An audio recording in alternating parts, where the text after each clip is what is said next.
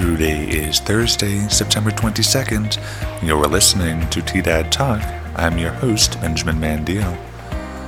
The weather is expected to be mostly sunny today with a high near 81, along with a 30% chance of showers and a south wind 10 to 15 miles per hour.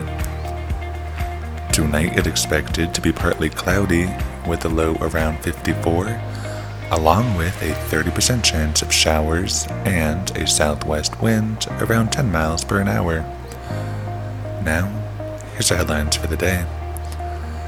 Union negotiations in the Trinidad School District have been pushed into October after negotiators disagreed on the ability of the district to offer step increases this year.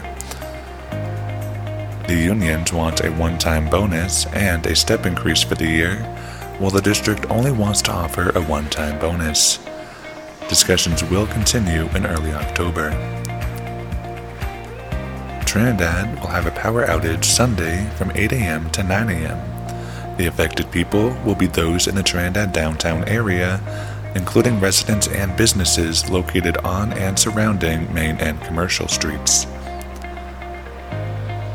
Colorado will vote on 11 ballot initiatives this year during the 2022 general election.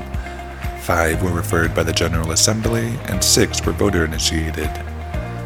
Blue books were sent to registered voters earlier this month, in which voters can find the pros and cons of the proposed initiatives.